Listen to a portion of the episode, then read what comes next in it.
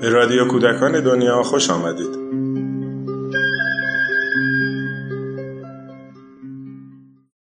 سلام. با تأسیس کانون پرورش فکری کودکان و نوجوانان در سال هزار و سیصد و چهل و چهار، بسیاری از هنرمندان، نویسندگان و شاعران برای همکاری با کانون دعوت شدند. در سال هزار و سیصد و پنجاه بخش تازه‌ای در کانون راه اندازی شد با عنوان مرکز تهیه نوار و صفحه برای کودکان و نوجوانان. مدیریت این بخش تازه بر عهده آقای احمد رضا احمدی بود. در سالهای مدیریت ایشون بر این بخش مجموعه صوتی غنی منتشر شد، شامل قصه ها و آوازها و صدای شاعران. در رادیو کودکان دنیا این گنجینه غنی رو با شما به اشتراک میذاریم. آقای شوبرت، پسره باز هم یکی دیگر. امروز یک ژانویه هزار و هفتصد و نود و هفت است. نامش را فرانس میگذاریم.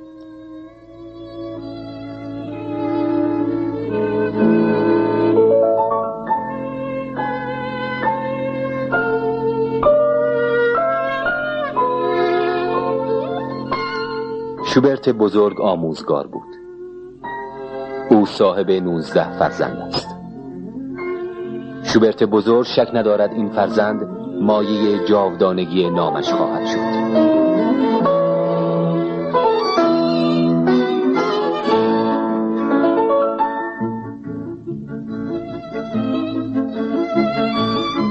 فرانس، برای تو تصمیمی دارم. تو هم مثل من و برادرانت باید آموزگار بشوی. پدر جان، مگر شوبرت ها برای آموزگار شدن به دنیا میآیند؟ بله بله، شوبرت ها اهل وین هستند. در رگ‌های خود شکفتن بهار جاودان رو حس میکنند. تو برای فهم این مطلب هنوز جوانی. من به تو تعلیم ویولون میدم و برادرت ایگناس به تو پیانو خواهد آموخت.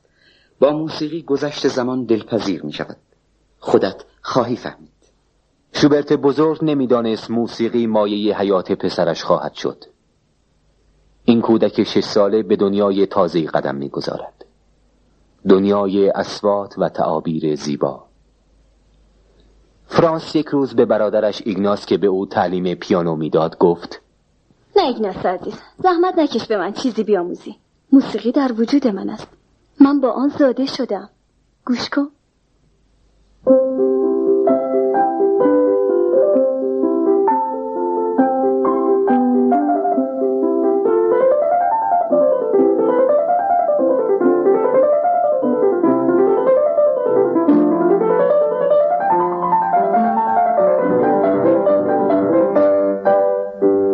فرانس، تو ساخته موزارت رو چنان اجرا کردی که من هرگز نتوانستم مثل تو اجرا کنم. مهارت تو حتما بیشتر است. در سال هزار و هشتصد و هشت در کلیسای سلطنتی، فرانس که صدای جذابی دارد در کور خردسالان پذیرفته می شود و بورسی برای تحصیل در مدرسه به دست می آورد. در یازده سالگی فرانس کوچک برای نخستین بار از خانواده‌اش جدا می شود. از این جدایی ناراحت است، اما زندگی تازه‌اش او را سرگرم می‌کند.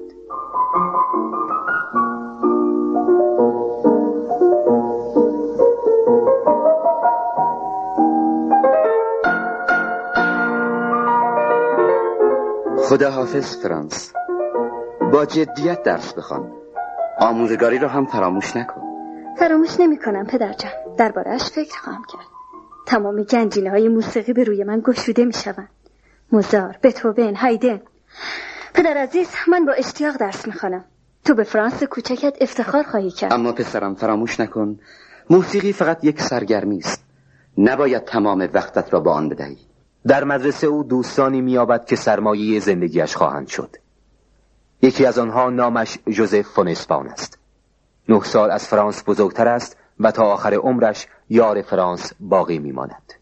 جوزف، تو میدانی من چقدر موزارت و بتوین را ستایش میکنم؟ میدانم.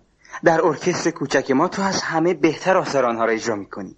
تو وقتی میزنی انگار در دنیای دیگری هستی. نابغه عزیز، آیا من میتوانم اسرار تو را درک کنم؟ مسخره نکن جوزف. چند آهنگ برای پیانو نوشتم. گستاخی کردم، ولی دلم میخواد تو آنها را بشنوی. این که عالی است. شروع کن. بنشین پشت پیانو، شروع کن.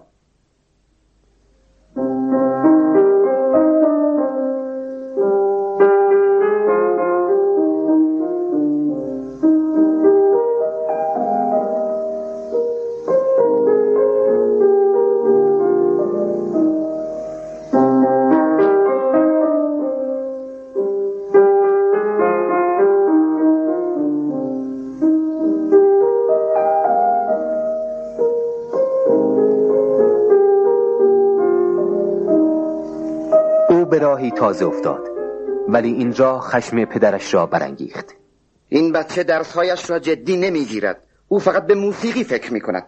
شاید سرنوشتش این باشد. سرنوشت؟ من باید تصمیم بگیرم. تا وقتی که آهنگ میسازد نباید در این خانه بیاید. تصمیم پدر فرانس جوان را ناراحت کرد، اما باعث نشد که به موسیقی نیندیشد. در مدرسه همه میدانستند که فرانس آهنگساز بزرگی است.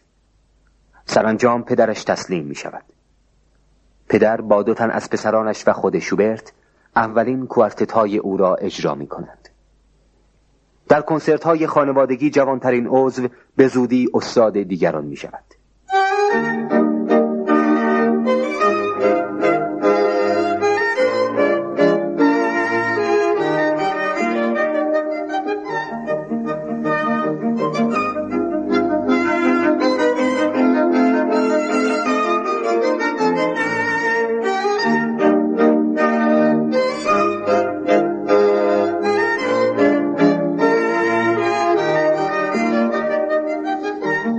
سال هزار و هشتصد و چهارده هستی. شوبرت هفده سال دارد. به زودی شاهکارهایش را خلق خواهد کرد. اول مستر فاماژور، سپس مارگریت در کنار چرخ نخریسی که در سرنوشت موسیقی شوبرت تأثیری به سزا دارد. در این اثر او بیانی را که بیش از همه با هنرش تطبیق می کند میابد. بعدها شوبرت با شعری از گوته دگرگون می شود. در شوبرت احساسی متولد می شود که او را شاد ولی منقلب می کند. در دسته کره کلیسایی که آهنگ مستر فاماژور اجرا می شود، دختر جوانی حضور دارد. نامش تریز گروب است. او زیبا نیست، اما در آوازش چنان خلوص نیتی است که فرانس آن را جذبه آسمانی می دارد. به زودی تریز نیز به او علاقه‌مند می شود. تریز، آهنگ های من درهای خوشبختی را بر روی ما باز خواهد کرد. در مدرسه لایباخ به استاد موسیقی نیاز دارند. سالی چهارصد و هشتاد گلدن هم مزد میدهند. این ثروتی است ترس. ما با هم ازدواج میکنیم. فرانس شغلی نمییابد. ترس سه سال به انتظار میماند و میپندارد که شوبرت دیگر هرگز نمیتواند کاری بیابد. پس به همسری کارگری نانوا مجبور میشود. ما در سال هزار و هشتصد و پانزده هستیم. پربارترین سال زندگی هنری شوبرت. جوزف، من شعری از گوته خواندم به نام پادشاه اولنها.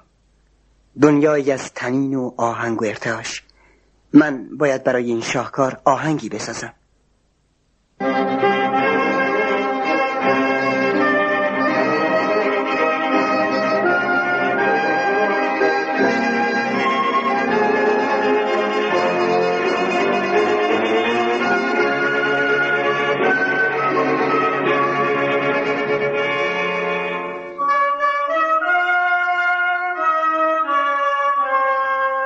در هزار و هشتصد و هفده جوزف قصیده پادشاه اولنها را برای گوته میفرستد، اما گوته پاسخی نمیدهد.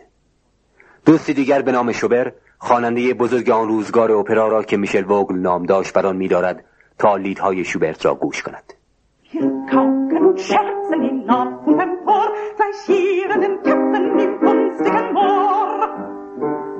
O Herr dessen Zauber zur Mahl von uns Gott, du ruhst nun im Zauber Verdumpfung erstarrt.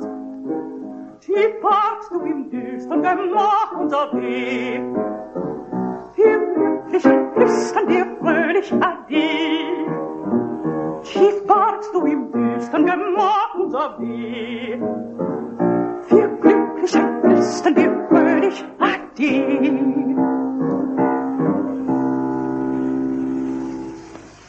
اکنون فرانس زندگی بی قید و بندی دارد. در آثار این دوره نشانه‌هایی از رمانتیسم پیشرو دیده می شود.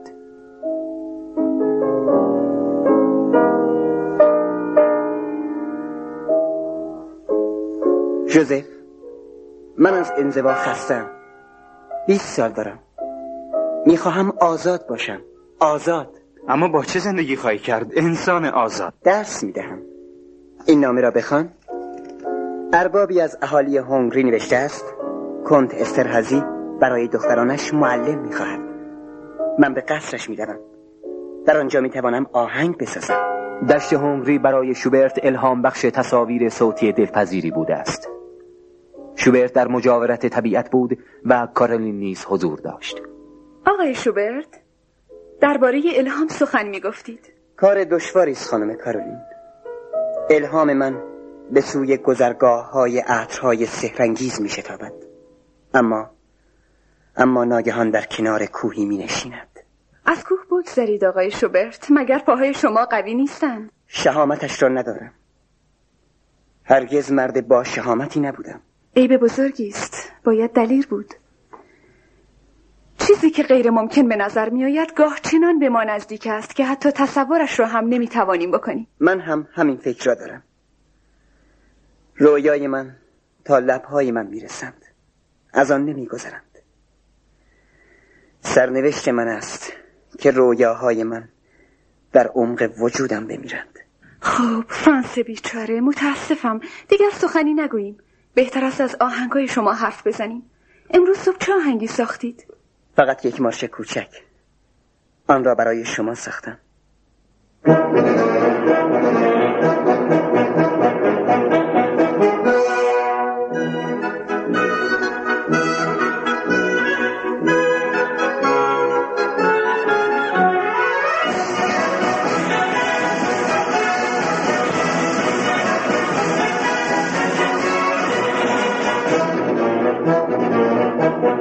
شوبرت این مارش را تحت تاثیر کارولین ساخت. آهنگ فرانس نظامی است، ولی او چنین روحیه‌ای نداشت. هرگز از شور خود به کارولین سخنی نمیگوید و به وین میرود. شوبرت در وین مراد جوانانی است که پیپ میکشند و آبجو مینوشند. دوستانش از او میخواهند آواز بخواند. فرانس بخوان. تو تنها کسی هستی که غلط نمیخوانی. میدانید که در مقابل شما یک خواننده کره سن شاپل قرار دارد؟ من خوانندگان کره را میستایم. از من نخواهید که در این دخمه آواز بخوانم. من که همیشه در مکانهای مقدس خواندم.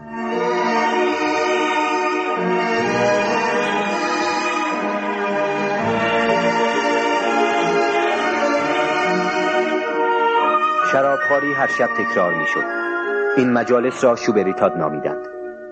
فرانس در سالهای هزار و هشتصد و هجده تا هزار و هشتصد و بیست، یعنی سالهای مجالس شوبریتاد، آهنگی نساخت، ولی از ثمره این مجالس گاهی شاهکاری هم خلق می‌شد.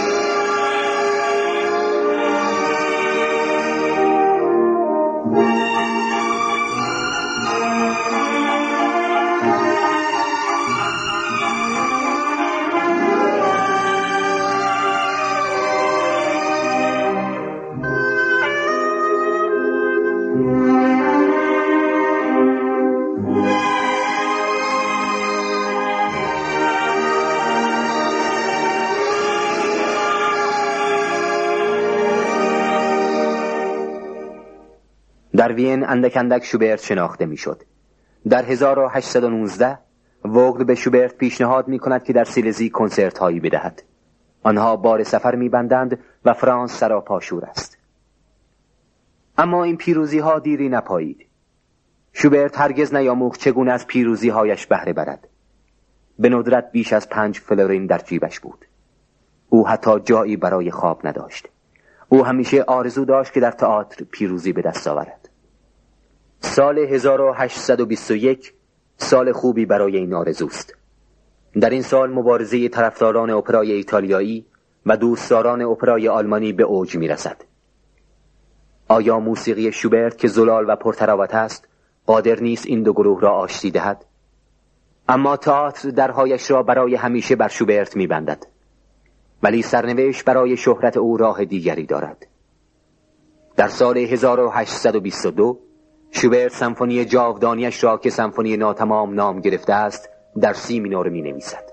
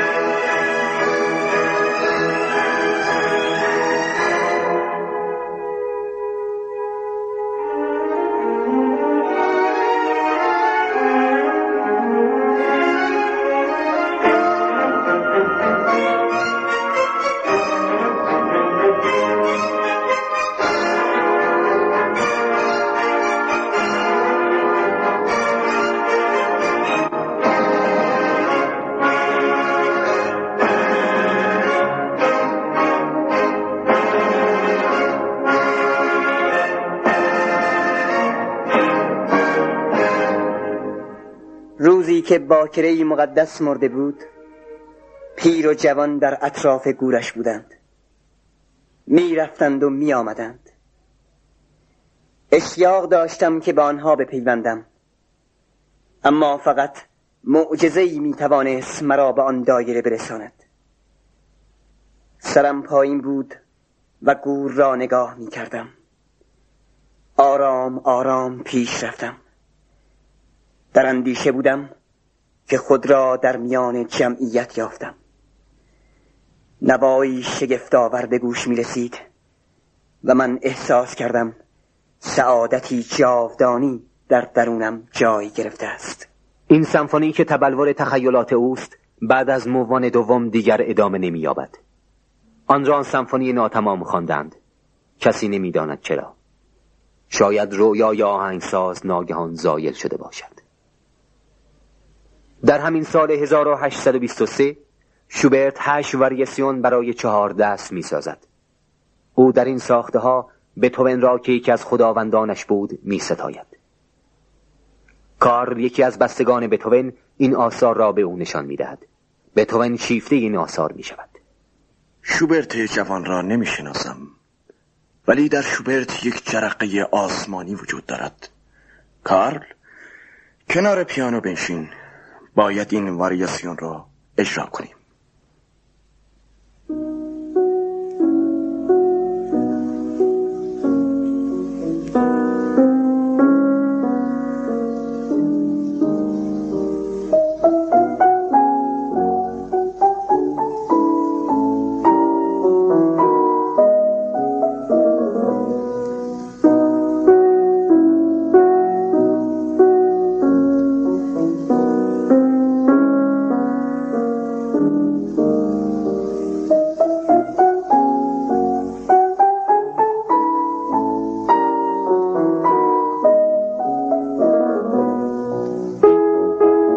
هزار و هشتصد و بیست و سه سلامت شوبرت در خطر است. رویاهای طلایی شوبرت به خاک سر اندوه مبدل می شود. امید عروج به ملکوت ناشناخته. همه شما در جهانی دیگر نجات می یابید. در این جهان حتی با تخیلم نمی توانم از این فضای تیره که ما را از ملکوت جدا می سازد بگذرم. رنج، روح و ادراک مرا می سازند و آثار من زاده رنج و بینش من است. شوبرت با همین روحیه است که در سال هزار و هشتصد و بیست و سه آسیابان زیبا را می سازد. این آهنگ از هیجانی پرتراوت و ظریف سرشار است و در آن ارتعاش بهاری احساس می شود. این اثر به ناگهان به شوبرت الهام می شود. آن روز در خانه دوست خواننده‌ام رامتار بودم. کتاب شعری یافتم. نمی توانستم از شعرها چشم بردارم. زمزمه جویباری را از چشمه‌ای پوشیده از صخره‌ای می شنیدم. این زمزمه چقدر زیبا و با تراوت و روشن بود. تا خانه‌ام دویدم، چرا که باید از آوازی که در من بود برهم. mit meinem Wanderstab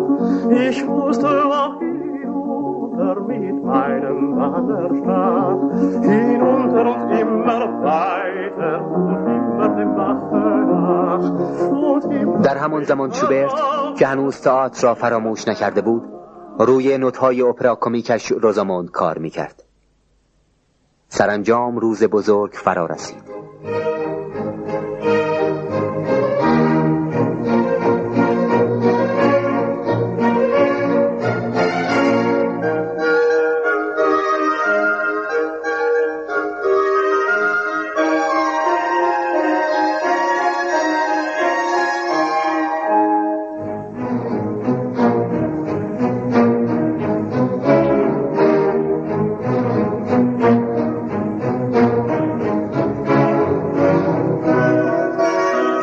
عزیز، با این نامه میخواهم خبری از خود به تو بدهم.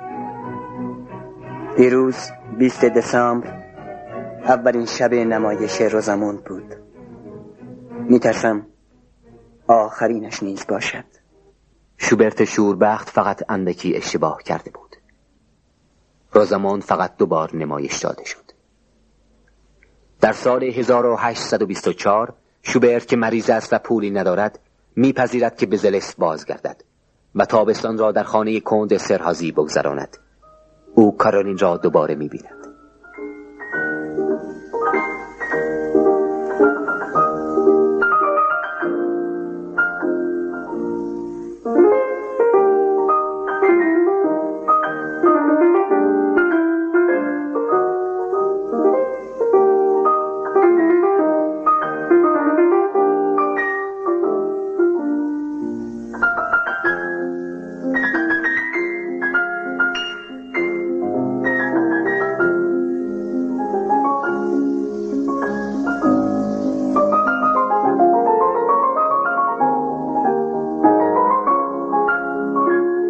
کارولین را دیدم.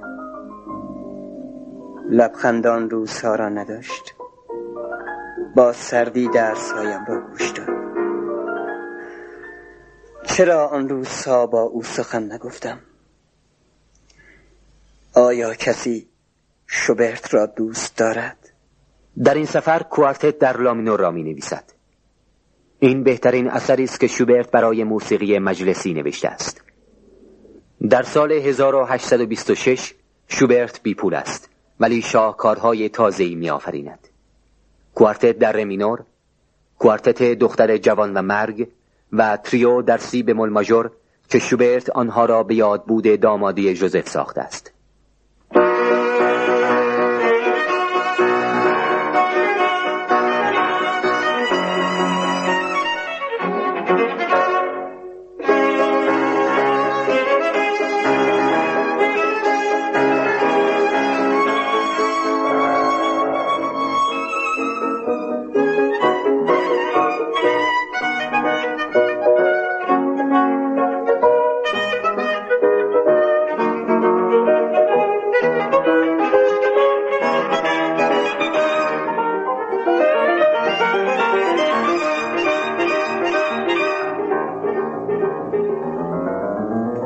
دامادی جوزف آخرین ضیافت شوبریتات بود. زندگی دوستانش را از او جدا کرد و این جدایی در آثار شوبرت تأثیر گذاشت. زندگی سفر درازی است که در زمستان انجام می شود. بوران گاه آرام می شود. مسافر می پندارد که بهار را یافته است، اما کسی که زمستان را دید دیگر بهار را نمی‌شناسد.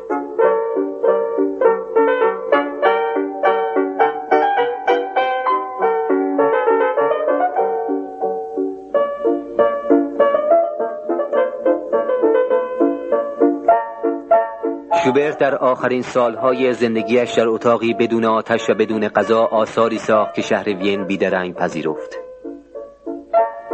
لحظه های موزیکال با آنکه در محیط فقیرانه‌ای ساخته شده است، اما روحیه‌ای دلنشین دارد.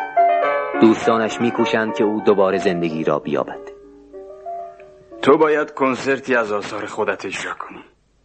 من جرأت نمی‌کنم. خودپسندی است کسی آثار خودش را اجرا کند.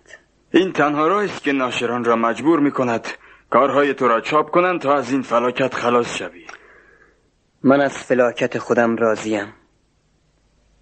این فلاکت قنای بزرگی دارد. استقلال.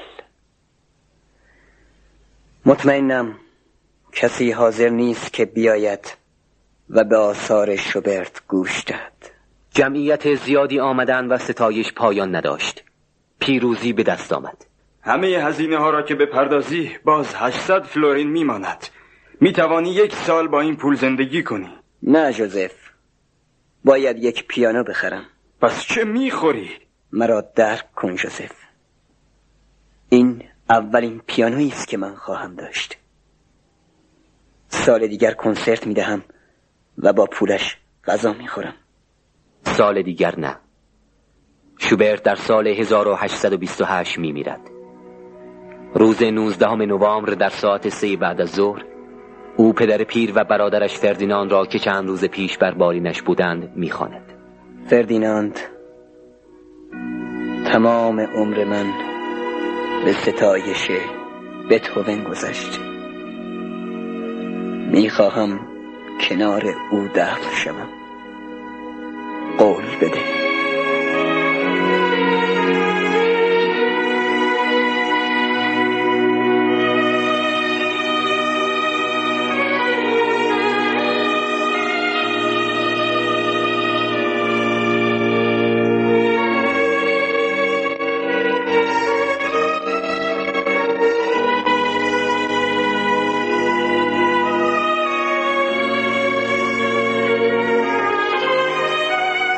در گورستان وین چهار سنگ است که چهار نام روی آنها حک شده است: گلوک، موزارت، بتوین، شوبرت.